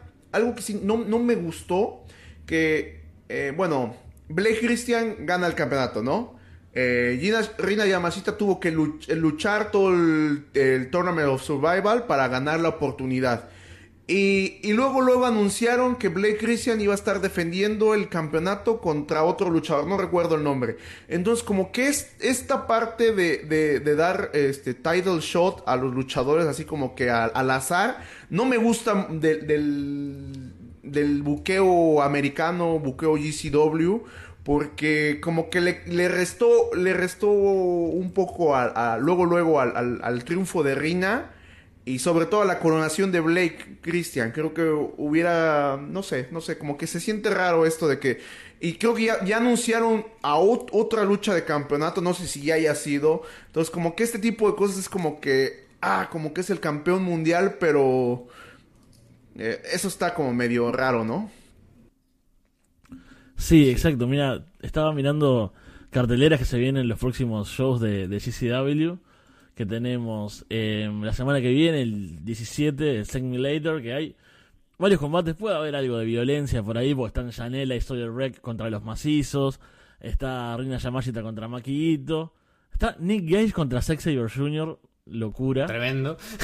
Pero por O sea, ejemplo- pero- sobre todo Nick Gage 2023, ¿eh? O sea, yo no sé qué, qué- qué le va a sacar Zack a- al buen... O sea, de Zack me fío, ¿eh? Para sacarle un buen combate a cualquiera, pero no. Me da bastante curiosidad y no sé si en el buen sentido de la palabra, ¿eh? Es, es un reto realmente. Pero acá, por ejemplo, Blake Christian defiende contra Kevin Blackwood, que no tiene demasiada presencia en GCW. Después en el siguiente show, sí. No, quería decir que yo creo que el problema que tienen eh, los americanos es que como buquean, las carteleras son todos singles, es como que anunciaron que Blake Christian iba a tener como cuatro combates que parecían combates de midcard o de uppercard y ahora que es campeón los convirtieron todos en title shot, ¿no? Entonces es como el tipo que iba a estar luchando en el tercer combate del show ahora va a ser main event, ¿no? Es, es raro. Sí, tiene ot- otra defensa contra Gringo Loco, otra contra Adam Priest en un combate. Ahí en un, en un evento en, en Alabama, que ahí, ahí está Tank contra Joey Janela, por ejemplo. Va a haber un poco de violencia. Joey Murdoch contra Sawyer Wreck también. Y Rina contra Effie. Eso es más o menos lo que se viene por ahí por, por CCW. Y un poco siguiendo con eso que decía Jack al final, ¿no? Que se ve esto de, de las oportunidades titulares como medias de la nada. Y, y esto, convertir cosas que eran del mid a- al main event, capaz. Si les parece, pasamos brevemente a comentar un poco de ICW No Holds Barred. Que pasamos un tiempo sin que hubiese tantos shows, que era lo que criticábamos con Alex. Pero volvieron, el 27 de mayo estuvo volumen 46, que fue como un show que hicieron para salir del paso, como para solventar la ausencia de la gira de, en el Reino Unido por unos problemas que hubo con Rice, con, que lo mencionamos hace algunos programas. Tuvieron un show súper flojo, bastante malo, la verdad. Pero oh, quería detenerme solo en algo para conversar con ustedes. El evento principal tiene a Hoodfoot, el campeón, el American Deathmatch Champion, contra Reed Bentley, ¿no? Están luchando ahí. Acá hay un spot, Alex, que vos, hoy decías lo de la desmalezadora que te molesta que sea un, cosa intermedio, un spot intermedio. Una cosa ahí que, que solo que pasa. Acá se tiran hacia ringside sobre unas cosas con fuego, una estructura terrible y sigue el combate. O sea, pasa eso en la mitad y los tipos siguen. No, no, no genera nada, ¿no? Pero el final, yo te lo pasé ahí, eh, hace como un lariat, eh, Reed Bentley, lo cubre medio raro, o sea, lo cubre, vos, lo viste, ¿no? Galería Reed Bentley, pero sale Danny de Manto, el dueño de la empresa, y se ponen a discutir. Reed Bentley le dice: Quiero que vengas a ponerme el título. Ahora que soy el campeón, que me lo digas en la cara. Y dice: No, este final fue raro. Vamos a reiniciar el combate. Y Hoodfoot gana. Hoodfoot, que es un tipo enorme, un campeón que la gente quiere, que es dominante ya tiene su título, creo que lo ganó con una intervención también así, una cosa de que el árbitro. No, el Hoodfoot ganó el título porque el puto Shiny Shoes eh, noqueó a, Brandon Kirk. O sea, un puto referí fue el que le dio la victoria a Hoodfoot, que es como, eh, no sé, es como si de repente te tomó ya Girata para ganar en Freedoms un combate, tuviera que salir el referí a darle un guantazo en la cara a, Jack, ¿no? En su title match. O sea, es que no tendría ningún tipo de sentido estas cosas. No. Bueno, es que. Además hicieron el show en el antro este, ¿no? De, H2O, ¿no, Fede? Sí. sí. terrible, terrible. Esto, esto que estás comentando, no sé, como que tuve un déjà vu. No, no así ganó el, campeonato, reiniciaron el combate. No fue el mismo. Sí. Sí, sí, están, están, con eso que me parece terrible para el campeón, ¿no? Y un campeón que, que es face y que es dominante, que es un tipo grande y arrollador ganando de esta forma. Bastante malo. ¿Y el, público cómo reaccionó Fede a eso? ¿La gente lo entendió, aplaudió, estaban demasiado borrachos o, cómo fue un poco? es, mezclado, porque un poco la gente... Claro, Reed Bentley en realidad se supone que es querido por la gente, o sea, es un tipo de la casa. Entonces cuando gana hay un poco de reacción mixta, pero después como que se pelea con Danny, entonces la gente eh, dice, ah, no, tenemos que odiarlo un poco a este tipo entonces. Pero es que tampoco hizo nada malo ni dijo nada malo la gente está entre borracha y confundida. Creo que esa es la, la definición de ese final. Creo, creo que más bien estaban confundidos y drogados. sí, sí. Había, había sustancias por ahí seguro. Sabemos de buena mano que, que, en el H2O Center se mueven sustancias, ¿verdad, Fede? Eso. Sí. y vuelven a sus andanzas la gente de ICW con dos shows, volumen 47 y 48, que yo les voy a decir un poco algunos combates por arriba y me dicen si algo les llama la atención, a ver sus opiniones. En el volumen 47 del 16 de junio tenemos a Hoodfoot defendiendo contra Tank, Abdullah Kobayashi lucha contra Cruel, Lufisto y Mickey Knuckles en un combate de parejas contra los Rejects, contra Reed Bentley y John Wayne Murdoch, y Danny DeManto contra Shasa Mackenzie no sé, me sorprende eh, que metan un combate por parejas, la verdad. Eso siempre es raro en, las cadenas, pero mm, no lo había escuchado el anuncio y me sorprende. O sea, Abdullah si dijiste que lucha contra Cruel o es una four-way por el título, Fede, porque no, me quedó claro. Ah, sí. Eh, hay, porque hay dos, ahí está dos veces, perdón, sí. Ahí lo, corté, gracias.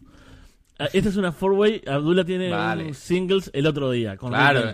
Vale, vale, es que pensaba que era un single. Digo, Abdullah contra Cruel me parece un single muy interesante como para que lo haya buqueado ICW, ¿sabes? Claro, claro, claro. Eh, me parece raro. Yo entiendo que a, a, Abby le quieran meter en combates menos exigentes, pero no sé, Hoodfoot, Tank, Kobayashi y Cruel en una four-way no me llama. O sea, a mí en general las four-way no me gustan mucho, pero la combinación es como. Se siente completamente aleatoria. En plan, la gente que nos sobraba la metimos aquí y no sé, es raro te, actualizo el, combate es Hoodfoot contra Tank, contra Dula Kobayashi, contra Cruel. Ya, ya, me, ya me quitaste todas las, las esperanzas. Cuando dijiste Kobayashi contra Krul, dije, wow, creo que voy a ver ese combate. Ahora no, ahora simplemente esperaré tu reseña, Fede. Así que por favor, si nos haces ahí el, trabajo sucio. Sí, sí, lo, voy a ver, lo voy a ver. Y después, la siguiente noche, entonces, ahí sí tenemos a Abdullah Kobayashi contra Reed Bentley. Krul contra los dos Kirks, contra Brandon y Casey. Y tenemos iba a haber un combate que era este Raka Raka Clown, ¿no? Este tipo que no sé quién es, contra Jimmy Lloyd, que tuvieron un combate en Horror Slam. Pero como se cayó a los tres días de anunciarlo el combate, va a estar Eric Ryan contra Tommy Vendetta. Un combate que seguramente haya pasado 10 veces en algún otro show, en algunas otras empresas locales de por ahí. A ver, Cruel contra los Kicks puede estar bien, pero bueno, siento que es. lo, hablamos siempre, ¿no? Siento que esta rivalidad que estaba avanzando también ha vuelto al punto de inicio en 2019. O sea, eh, el drama entre ellos empezó así y ya pasaron dos años y siguen en lo mismo. Entonces, bueno, a ver qué tal. Y a ver, Kobayashi contra Bentley puede estar bien. Reed Bentley es buen luchador. Eh, me sorprende, la verdad, que, le den un single a Abdullah. Pensé que lo iban a meter siempre en tax o en, o en multimans. Así que, bueno, yo creo que Kobayashi siempre lo decimos. El tipo está bien mayor, eh, no puede casi ni andar, pero tiene carisma de sobra. Entonces, yo creo que, le, que, Reed Bentley le puede sacar un buen combate. ¿Algo que te llame la atención de este otro evento o, o esperas a la, a la cobertura acá del programa? Eh, Krul eh, estaba lesionado. Después de su lesión, ¿cómo, cómo regresó? Eh, creo que se lesionó, regresó, se volvió a lesionar o, cómo, cómo, ha estado ahí, el, show. No, yo no, no, lo he visto desde... Tuvo una, una, presencia, creo que apareció en algún momento, pero no creo que Creo que volvió en ICW por lo menos, no fue fe de cuando estaba Brandon luchando contra Hoodfoot. Y entonces creo como que salió Casey como para ayudarle y Cruz como que la cogió, ¿no? Para evitar que interfiriera. Y, ya no volvió a luchar en ICW. Exacto.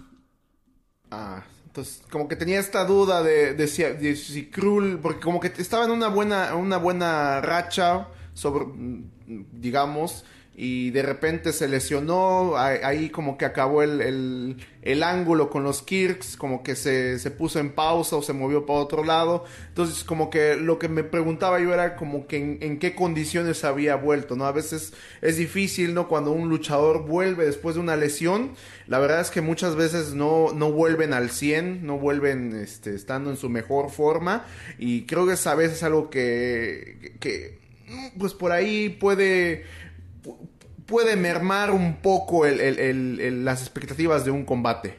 Sí, sí, aparte de eso, de que está bastante estancada la historia, creo que eso tampoco, tampoco ayuda a las expectativas.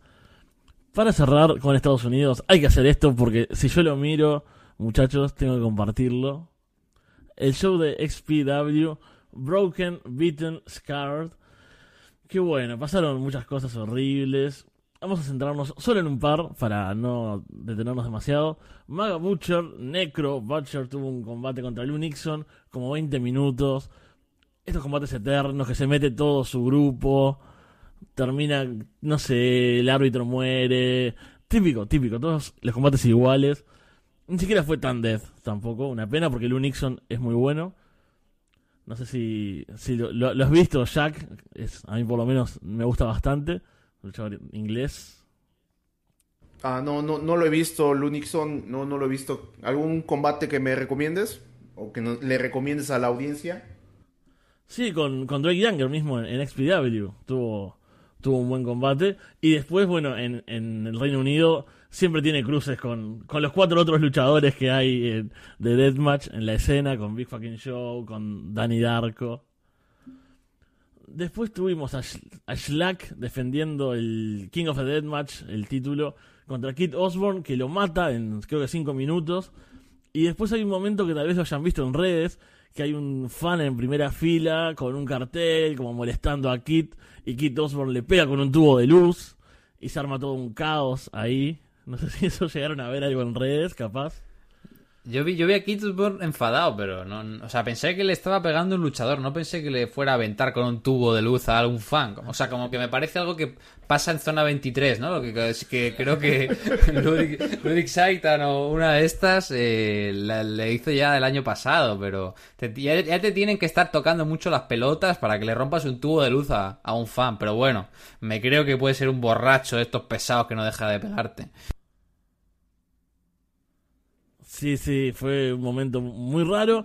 Aunque en Expediable nunca sabes si está armado, si es real, si es alguien que está pasado de, algo, molestando ahí. Y el main event tuvo a Alex Colón derrotando a Masada por el título XPW en un combate de como media hora. No fue épico, no fue importante, no se sintió grande. Tuvo momentos, no sé si vieron, eh, recuerdan, Alex, seguro que sí, capaz que ya lo viste, que Masada se prendió fuego básicamente hace unos, eh, unos meses creo que fue. Bueno, acá luchó vendado, con las quemaduras ahí, algunas, las del rostro y la parte de arriba del cuerpo visibles. Hicieron unos spots de que le clavaba los skewers, ¿viste esos que usa Kasai, por ejemplo, en las quemaduras de la mano. Y con unos primerísimos primeros planos ahí, muy horribles Salvo eso, nada destacado del combate. Salvo después hay una promo final de Alex Colón, que se fue mal de GCW, que estuvo tirándose con, con Brett en Twitter.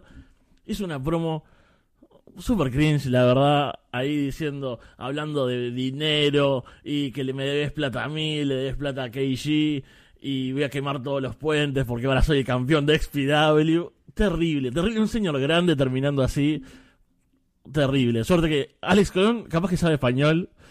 Un poco, capaz que si nos escuchan nos mata. Alex Colón, eh, Alex Colón tiene familia puertorriqueña, pero no habla prácticamente. Habla muy poquito. Bueno, no sé si tú, has tenido la oportunidad de conversar con él, Jack, pero por lo que yo sé, como que habla español muy roto, ¿no? Sí, sí, habla habla un español ahí medio medio roto igual y te puedes este comunicar con él en español pero este, sí, hay un, poquito, un poquito, sí, sí, sí habla. Y la verdad es que este, spot que dices de la quemadura, sobre los skewers, sobre la quemadura, se me hace algo, wow, de mucho cuidado. Yo, en mis inicios, en mis inicios hace, hace, puta, que será como hace 16 años, tuve una quemadura con gasolina en mi brazo. Y, y, la verdad es que era, era, un, fue un desmadre, o sea, completamente, porque esa, eso se te puede infectar hay que estar este, cambiándote el vendaje, la medicina fue eh, muy, muy, muy difícil, la verdad es, no, ahorita que me dices eso, y luego la piel te tarda un montón en, sanar, igual y, sana, pero sigue estando muy sensible. Yo me acuerdo que duré con la cicatriz, ahorita no se me nota la cicatriz, pero duré con una cicatriz así horrible en el brazo, este, hace como, como ¿qué será? Como medio año, tal vez más, y entonces ahí pues XPW, como siempre, haciendo las cosas que solo XPW sabe hacer. Y, pues bueno, ahí el chismecito. Y hablando de chismecito, de que igual a ustedes les gusta, no si, si pueda hacer mi contribución a, a, esta sección del programa. Este, no si ustedes usen Facebook. Tengo en Facebook a a Madman Pondo, Madman Pondo y Necro Butcher que estuvieron en BJW hace poco tiempo, pues resulta que fuimos, porque yo igual estaba inviscuido, fuimos a un evento de Drew Parker y Chris Brooks que tuvieron como un evento de fans, estuvimos ahí con los aficionados brindando y, resulta que ellos no saben, Madman Pondo en Japón, eh, su nombre, su nickname es Bakagaijin que significa extranjero estúpido. Y es una palabra que, que, que, se le dice normalmente a cualquier extranjero, ¿no? Es, la forma que se le llama a cualquier extranjero que está haciendo estupideces, ¿no? Baka Gaijin. Entonces Chris Brooks y, y, Drew Parker están utilizando el nombre de Baka Gaijin para sus eventos este, de, de promoción. Entonces Madman Pondo no sabía esto y, ahí en Facebook estuvo este, poniendo algunas cosas de que, vayan y enséñenle este video de él hace como chorrocientos años cuando estaba luchando en BJW y la gente coreaba su nombre. Entonces, por ahí Madman Pondo enojado con Chris Brook y con Drew Parker por el nombre de extranjero estúpido. no le había visto eso. Yo creo que re- resume muy bien, ¿no? Un poco qué es el wrestling, ¿no? Eh, un señor de 40 años discutiendo en Facebook con dos chavales de 20 por quién se queda con el apodo de extranjero tonto eh, para luchar, me parece. me parece algo maravilloso. que solo puede pasar en esta hermosa comunidad. Eh, no sé, Fede, yo sobre XPW eh, pinta mal y, y me, me apena y, y no el tema de Alex Colón, ya lo comentamos hace dos semanas, porque tú imagínate ser Alex Colón y estar viendo como el show que se monta GCW el fin de semana en Atlantic City, eh, con todos los titulares, todos los combates, y que él esté enfrentándose a Masada, todo quemado, y delante de, yo qué sé, 50 personas y el tipo yendo de relevantes como... No sé, me apena porque sí que va a quemar los puentes. O sea, Brett tiene una cola gigantesca de gente para buquear en los shows. No le va a volver a llamar nunca. Y sobre todo Colón, que ya tiene una edad, tiene una familia, tiene un trabajo. Es como, si lo hiciera con 20, ¿no? Como Atticus Cogar, pues te lo compro. Pero que ande con estas tonterías. Eh, John Sanding, en su discurso del Deathmatch Hall of Fame, que estuve viéndolo, eh, bueno, dijo mm, fuck Rob Black y demás, estuvo tirándole mierda a XPW y le dijo a, a todos los chavales, dice, bueno, que sepáis que Rob Black tiene mucho dinero, pero Rob Black es simplemente un fanboy con dinero. Cuando se le acabe el dinero, dejará de llamaros y os dejará p- plata de ver. Entonces, que capaz está aquí Alex Colón súper feliz y en dos meses eh, anda tocando a la puerta a Brett, no sé. Eh, es triste, es triste todo, pero ¿qué haríamos sin drama, Fede? El drama es, Sí. es la esencia de este podcast. Nuestro Deathmatch Gossip de siempre no, no puede faltar. Si les parece, ya nos extendimos bastante con Estados Unidos. Vamos a... ¿Qué momento este, no? Porque vamos a... Nosotros hablamos siempre muy bien de... en Japón, hablamos muy bien de Freedoms. Tenemos un representante acá en el programa. Pero bueno, ya que él nos escucha, sabe que esto es siempre así. Que nosotros le tenemos mucho aprecio a Freedoms. Y bueno, hubo, hubo varios shows.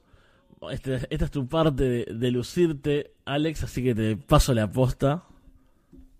Eh, pues sí, vamos a hablar un poquito sobre todo de Freedom, porque Big Japan en lo que a Deathmatch respecta no tuvo novedad. Fuera del Deathmatch, comentar que eh, Yuyo Kabayashi, ¿no? Como el gran ace de la división Strong junto a Sekimoto, eh, se va a retirar. Bueno, ya se retiró, de hecho, anunciaron su última pelea, se va a retirar de forma indefinida, así que otro duro golpe para Big Japan, que si ya tenía la división Death complicada, pues perder a Okabayashi está bien duro, ¿eh? Porque tienes a. Sekimoto, pero Okabayashi era el tipo que tiraba de la, de la compañía y de la venta de boletos, entonces, uff, eh, complicado a ver cómo está esto. Pero bueno, nos centramos en lo que os interesa, que Freedoms eh, estuvo haciendo tape en Samurai TV el evento Go Hard or Go Home, que fue del 25 de mayo, Tokio Korakuen.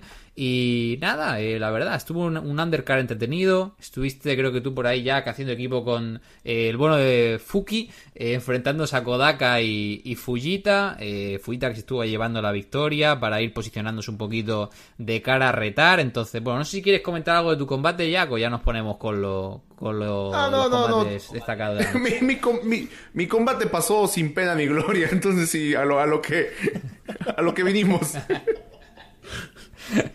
Ah, No- bueno, nos ponemos en lo- quisiera en lo- comentar, quisiera comentar una cosa. Este, no, o sea, ahora sí que yo, yo a veces no, no soy tan de, de estar ahí comentando o poniendo cosas, porque yo precisamente quiero, yo disfruto esto ah, eh, en su totalidad, ¿no? Si yo, si ven que yo tengo un, un combate ahí malo, o si ven que ya estoy bien flaco como el Diamond Coder o así, cualquier cos- cosilla de esas, no, no, no, no se, no, no se achiquen, por favor, túndanme, créanme que el, el, el que soy, eh, el, el que tiene, digamos, esos comentarios más rudos, pues soy yo, yo mismo, ¿no? Entonces, este, no hay ningún problema, yo disfruto a la perfección. Y créanme que uno sabe, cuando un- uno, uno de tus combates es un asco, uno sabe, uno sabe, ¿verdad? Este comentario estuvo, digo, este lucha estuvo bien culeros. Hasta siente uno peor, un día lo platicaba con Drew Parker, siente uno peor cuando tienes una mala lucha y llegan los aficionados y te dicen, ah, no, tu lucha estuvo buenísima el día de hoy. No, no, no, no, no es cierto, o sea, tú sabes que no es cierto, no me mientas en la cara, por favor. Puedo, puedo entender el sentimiento. En este caso, eh, el combate fue lo que fue. Fue un segundo combate de la cartelera, encima en desventaja, porque estabas con Fukimoto, entonces eh, fue, fue, lo que fue. Fuki, Pero Fuki por favor, por favor. Fuki, no, no. Este, Fuki, no Fukimoto, por favor. Exacto, exacto, sí, sí, sí. Eh, Fukimoto está retirado, está retirado. Ahora Fukimoto está retirado, amigo el, el, canon, hay que proteger el canon y el kayfabe. Exacto, no, hagamos como GCW, aquí mantenemos el canon.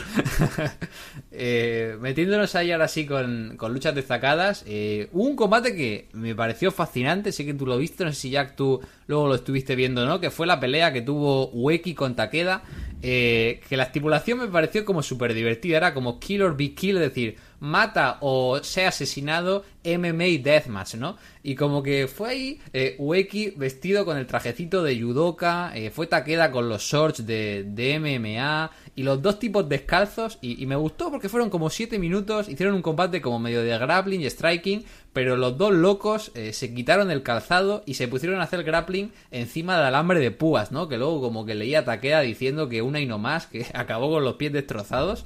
Pero estuvo divertido, creo que fue un combate bastante llamativo. Me gustó sobre todo la secuencia final que Takeda, bueno, le mete ahí como un puñetazo y un rodillazo a, a Ueki que literalmente parece que lo noquea de verdad. Entonces, me gustó, me gustó bastante y bueno, Fede, no sé qué, te pareció a ti. Fue cortito, sí. pero creo que cumplió. Sí, me divirtió mucho cuando empiezan ahí con... Tienen un, un board ahí, una placa con, con los alambres y se paran descalzos y Takeda se tira de espaldas, no como, como en un combate de artes marciales, como retando al otro que, que vaya a la lona. Es, es un buen comienzo y ya después de ahí solo crece. Hacen, se lastiman mucho los pies. Hay gasset plates. Yo sufro cada vez que las veo. Me pareció muy divertido y cuando Takeda se pone decisivo y dice quiero matarlo de una vez por todas y le empieza a descargar puñetazos lo tira contra una también contra un board en la esquina y, con eso sobre con eso arriba le empieza a pegar. Es como esa cosa arrolladora que tiene por lo general no que, que te pasa por arriba. Y en este combate que usa 100% como sus habilidades de artes marciales mixtas queda maravilloso y cortito justo ahí para no se vuelve nada repetitivo es solo explosión el combate me parece bueno, yo quiero aprovechar que te tenemos aquí, Jack, para preguntarte qué tal es la experiencia de luchar con Takeda, porque yo siempre he pensado que Takeda tiene que ser como de los tipos más exigentes para luchar, por el cardio que tiene, lo intenso que es, entonces, cuando te está pegando Takeda, realmente se ve tan intenso como, como lo transmite también en pantalla cuando estás al otro lado recibiendo. Fíjate que esta es una, una de las preguntas que más me hace la gente eh, no, no creerás la, cantidad de veces que me preguntan, no solo aficionados, eh, luchadores inclusive, o sea, Takeda es uno de los luchadores que, o sea, no se tienta el corazón para nada, o sea, si tú ves un golpe, por ejemplo, ahorita que estás diciendo, que parece que lo noqueó, no, no, no parece que lo noqueó, lo más seguro es que lo haya noqueado, porque así es él, y, y muchas veces inclusive no, te, no se llega a dar cuenta uno de cuando, le, cuando da un golpe, porque uno tiene esta, esta idea, ¿no? Del knockout de estilo dramático, estilo boxeo, de, de cuando te caes a la lona, pero hay veces que simplemente es un, un pitido en el, en el oído, o se te, van, se te va el chip unos tres segundos, o, o terminas el combate, pero no te acuerdas de lo que pasó, eso, eso me pasó la segunda vez que luché con Takeda, bueno, creo que todas las veces que he luchado de campeonato con Takeda he terminado con algún buen golpe, pero yo en realidad no tengo tanto... La, última que tuviste con Takeda, bueno, creo que recién, creo que lo comentamos, ¿no? Que te dejó sordo, ¿no? Te metió el puñetazo este con la mano, con los tubos y, bueno, se vio horrible y podemos confirmar que fue horrible, ¿no? sí, sí, sí, fue, fue horrible, horrible. Eh, de hecho, eh, en, ese, en ese combate hay un spot donde, donde yo me caigo a la lona, pero en realidad el knockout, el, el knockout, este ocurrió unos segundos antes de, de, de, digamos, de ese spot. Fue cuando me dio el golpe y sí, o sea, me dejó, eh, me reventó el tímpano de, de, un golpe. Pero hay que decirlo, yo también soy como que eh, muy, muy explosivo o muy duro luchando. Entonces yo no tengo ningún problema este, con eso. Al contrario, yo creo que taqueas de los tipos con los que yo me puedo ir al, al 100, al 100% y no tener como que este temor de, de ah, se vaya a lastimar o, o, o así, ¿no? Entonces Creo que es un tipo muy, muy recio, muy duro y sí tiene muchísimo cardio, muchísimo cardio, la verdad. De lo que creo que a veces podría, decir yo que es un como que un punto en contra, que también yo lo tengo, es que a veces va tan al 100 que, que eso sí hace que te canses un poco, ¿no? Porque es tan explosivo y tiene todo como que esta furia tan, tan al tope que a veces sí se puede llegar a, agotar antes de, del combate. Pero eso ya es que al nivel taqueda, ¿no? Algo que tal vez el público ni siquiera se alcanza a dar cuenta. Y bueno, ya digo, comentamos este combate de Wegi con Takeda. Eh, luego la semiestelar fue una pelea de tríos, estuvo bien. Eh, tuvimos ahí a Daisuke Masaoka, Toro Sugiura y Yusaku Ito contra los Sasakis y Kasai. Y el combate me gustó, creo que Fede tú no alcanzaste a verlo, ¿verdad? No, este no. Eh, pero me gustó bastante. Están posicionando muy bien ya a Toru, que sigue en la división en parejas ahora con Daisuke Masaoka, que parece que van a estar retando probablemente en alguno de los shows de Kasai en verano a Takashi y Momo Sasaki por los campeonatos de parejas. Pero yo he de reconocer que aquí mi sorpresa fue con Yusaku Ito, porque cuando llego al final del combate y veo a Kasai con Yusaku Ito, digo, bueno, ya está, Kasai va a hacer su finisher, se va a comer el pinito y todos para casa. Y no, el tipo se sacó el Black Miss, eh, luego le hizo la Octopus y le ganó de forma decisiva a, a Kasai en mitad del ring. El Korakuen como que explotó de, pura sorpresa, la verdad, porque fue muy, muy inesperado y bueno, de bastante probable. Yo creo que van a estar ahí retándose en un mano a mano en alguno, ya sea en los shows del Tokyo Deathmatch Carnival o en el 25 aniversario de, de Kasai, que lo van a estar celebrando en el Yokohama Budoka en agosto.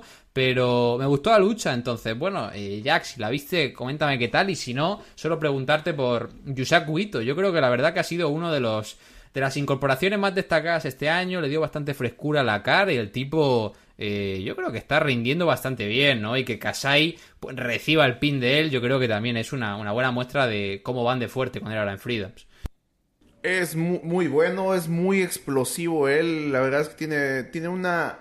Una tiene un carisma ahí un tanto extraño, no sé qué tanto se traslade al público occidental, porque él tiene como que esta onda más como de... de híjole, es que no, quisiera utilizar esa palabra, como de mafia, como de mafia japonesa, como que tiene que esta, esta onda así como medio, tú sabes, no tiene los tatuajes, está pelado, no tiene ceja, como que, como tiene ahí un, un cierto carisma, cierto pegue, de hecho ese cabrón tiene cierto pegue ahí con las, con muchas aficionadas, con muchas luchadoras, no, con muchas, este, aficionadas, eh, con las fans, con las chicas, entonces ahí medio, medio raro, muy, es muy bueno, lo que sí siento que es, muy pequeño. O sea, me, gustaría que, que, como que subiera un poco más. Tal vez no se alcanza, a veces no se alcanza a ver tanto en, en, los videos.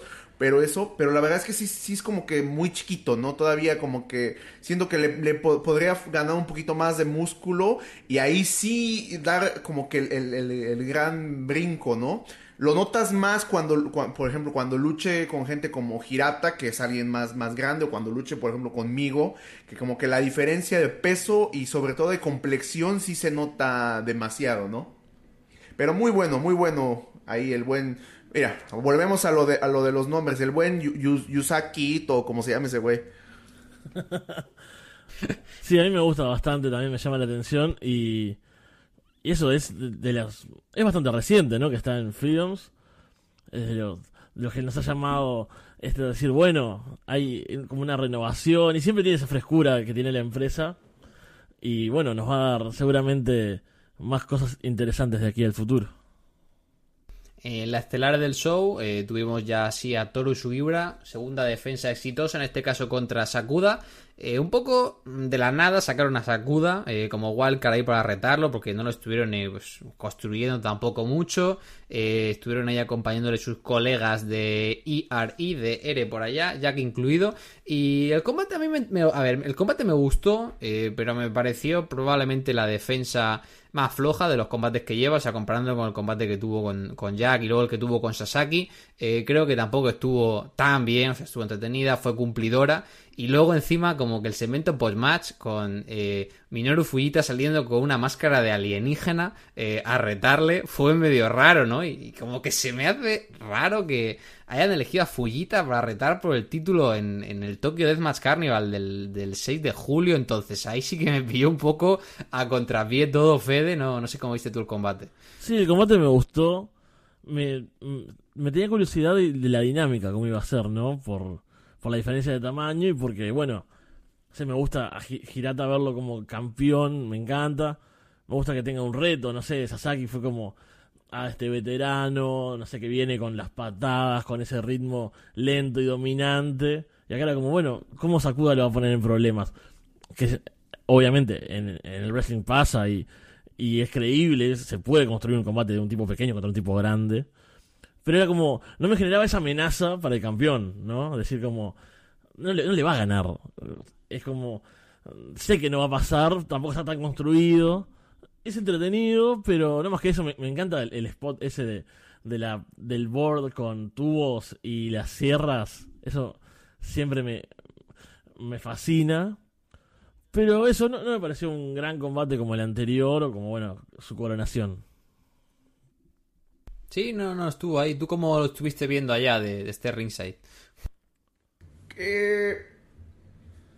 Creo que no ha sido la mejor lucha que ellos han tenido generalmente cuando tenemos encuentros de, de 3 contra 3, de tríos, como que ellos tienen cierta química que, que, yo pensé que iba a ser un, gran combate, porque cuando los he visto como que sí tienen esta onda de, de Sakuda como que cuando usan las escaleras y, y, los...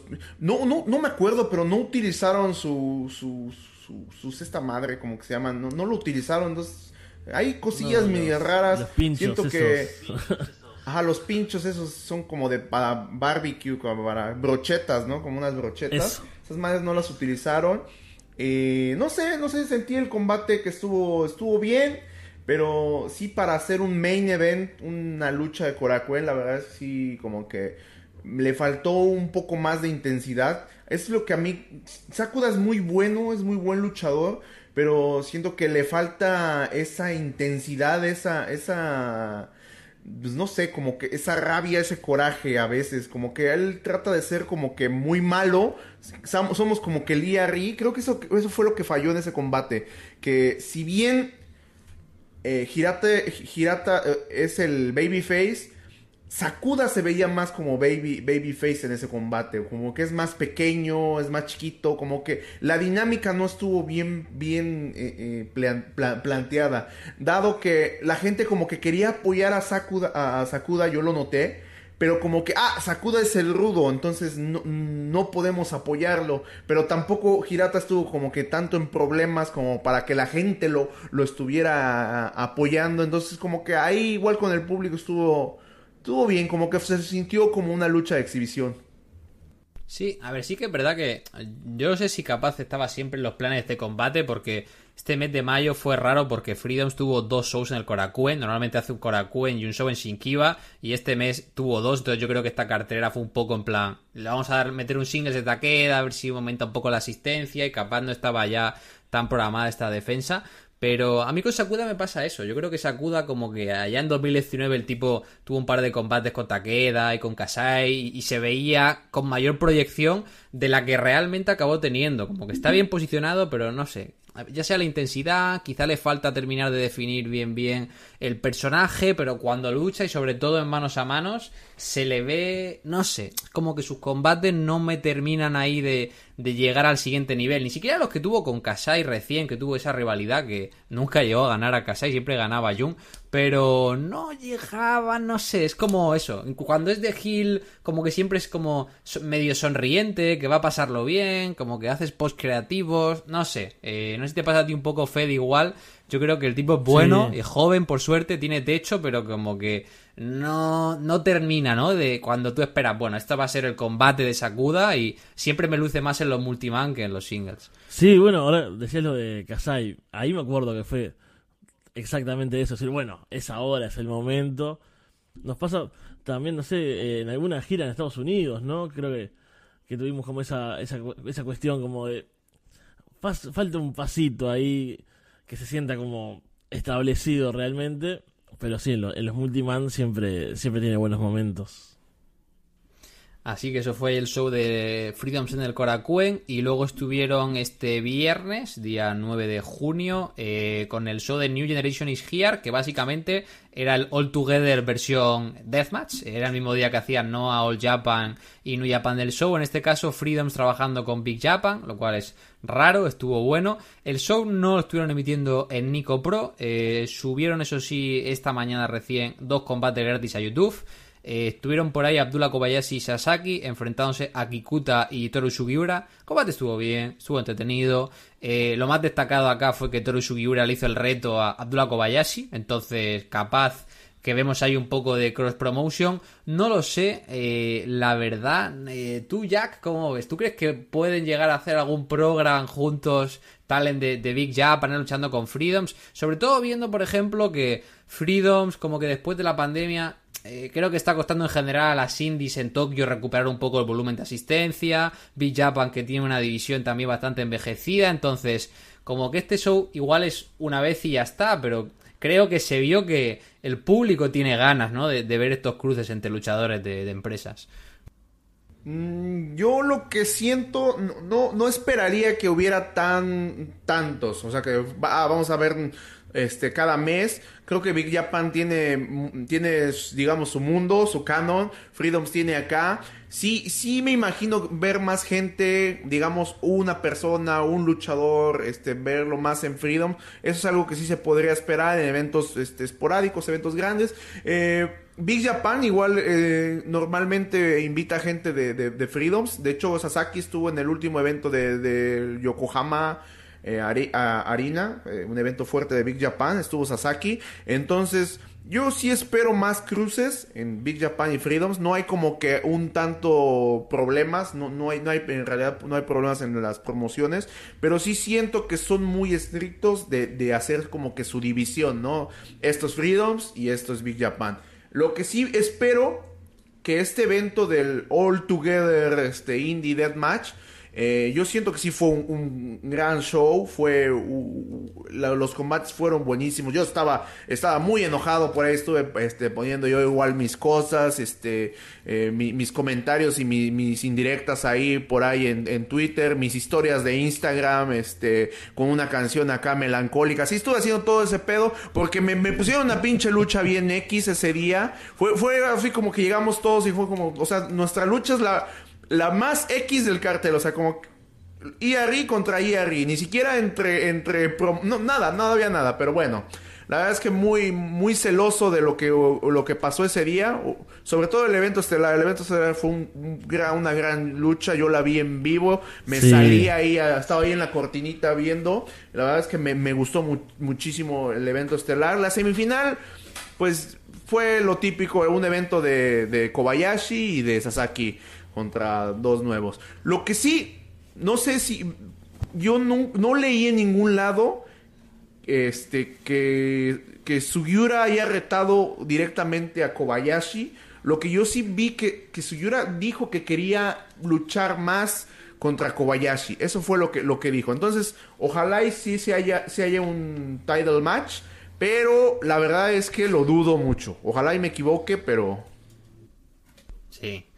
Sabemos cómo son todo el tema de politics siempre, de quién le hace el pin a quién, quién gana, quién pierde. Entonces eh, está complicado que sea un single, sobre todo por el título.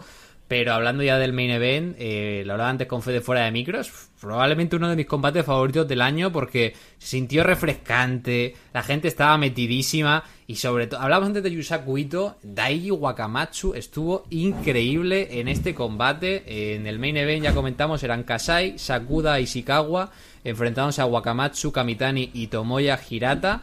Y fueron como 22 minutos que pasaron en un soplo. Estuvo todo súper, eh, no sé, me gustó mucho. Eh, muy buena química, los jóvenes lucieron muy bien. Kasai estaba a modo superestrella. Entonces, Fede, eh, yo creo que también te gustó a ti bastante esta estelar, ¿no? Sí, me encantó. La, vi hoy de mañana, creo que justo un poquito antes de, de empezar a grabar.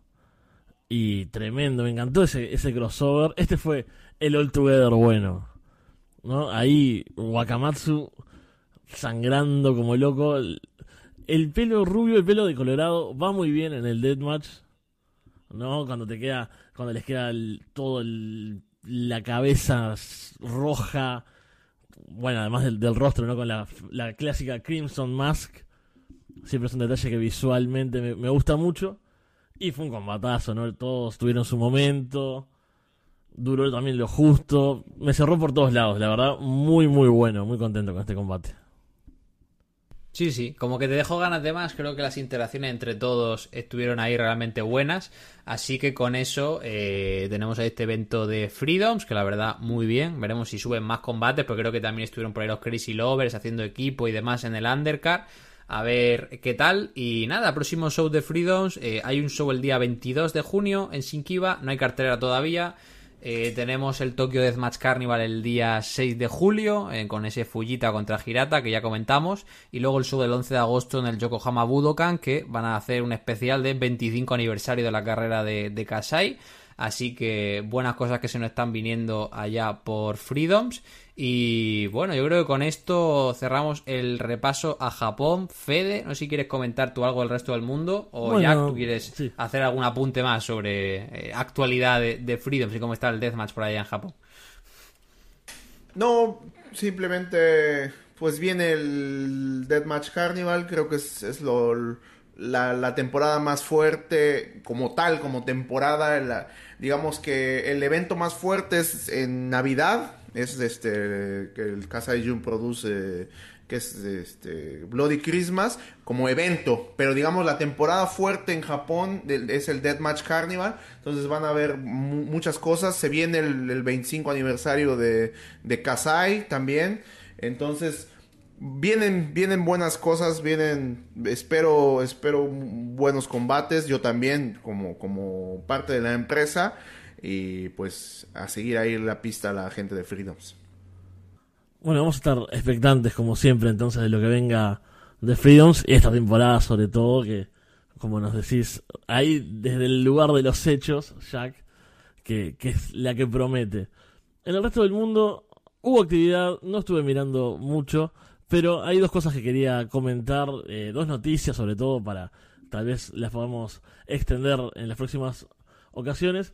¿Se acuerdan de B.L. Rose, este luchador inglés, que yo dije, este me gusta, le veo cosas buenas, le vi algún combate en ICW No Holds Barred en la gira, bueno, en Kumite, Kumite y en Rise. Ganó el Rise Extreme Rumble, así que va a retar a Big Fucking Show por el título europeo Deathmatch de Rise.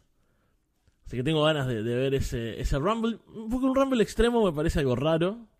No recuerdo una, una ocasión así. Es un deathmatch con, con Battle Royale, así con Royal Rumble, digamos, ¿no? Vamos a ver cómo salió.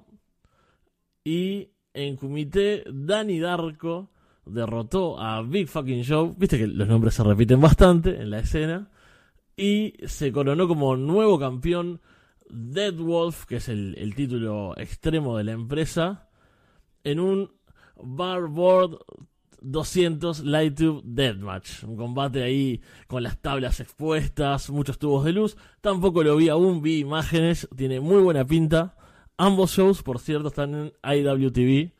Así que seguramente los estemos viendo para los próximos programas. No, tiene buena pinta. eh, sobre todo este combate. A ver, Joe y Darko han peleado ya 55 veces eh, desde que empezaron sus carreras de luchadores. Pero, pues qué sé yo. Si los tipos tienen buena química, el combate está bien, pues ahí que estaremos echándole un vistazo. eh, así que, nada, la verdad. po- po- Poco que decir que no hayamos dicho ya, Fede. Y este se supone que es su final match, ¿no? Que Bueno, ya, ya sabemos cómo va eso en el wrestling. Lo- los finales que no son finales.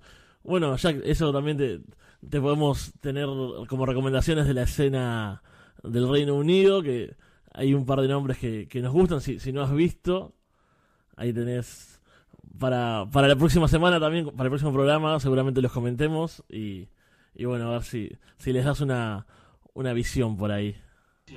Claro, claro. Voy a estar checándolo ahí, este, mientras, mientras me chingo mis cornflakes y mi hija ve Masha y el oso, voy a andar viendo ahí a Big Fucking Yao contra Darko. Entonces, claro que sí.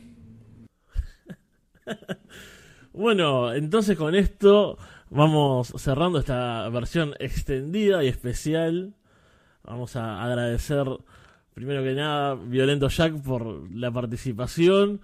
Que, de verdad, es muy divertido que esto haya nacido de, de un chiste. yo quiero, quiero destacar eso, quiero comentarlo.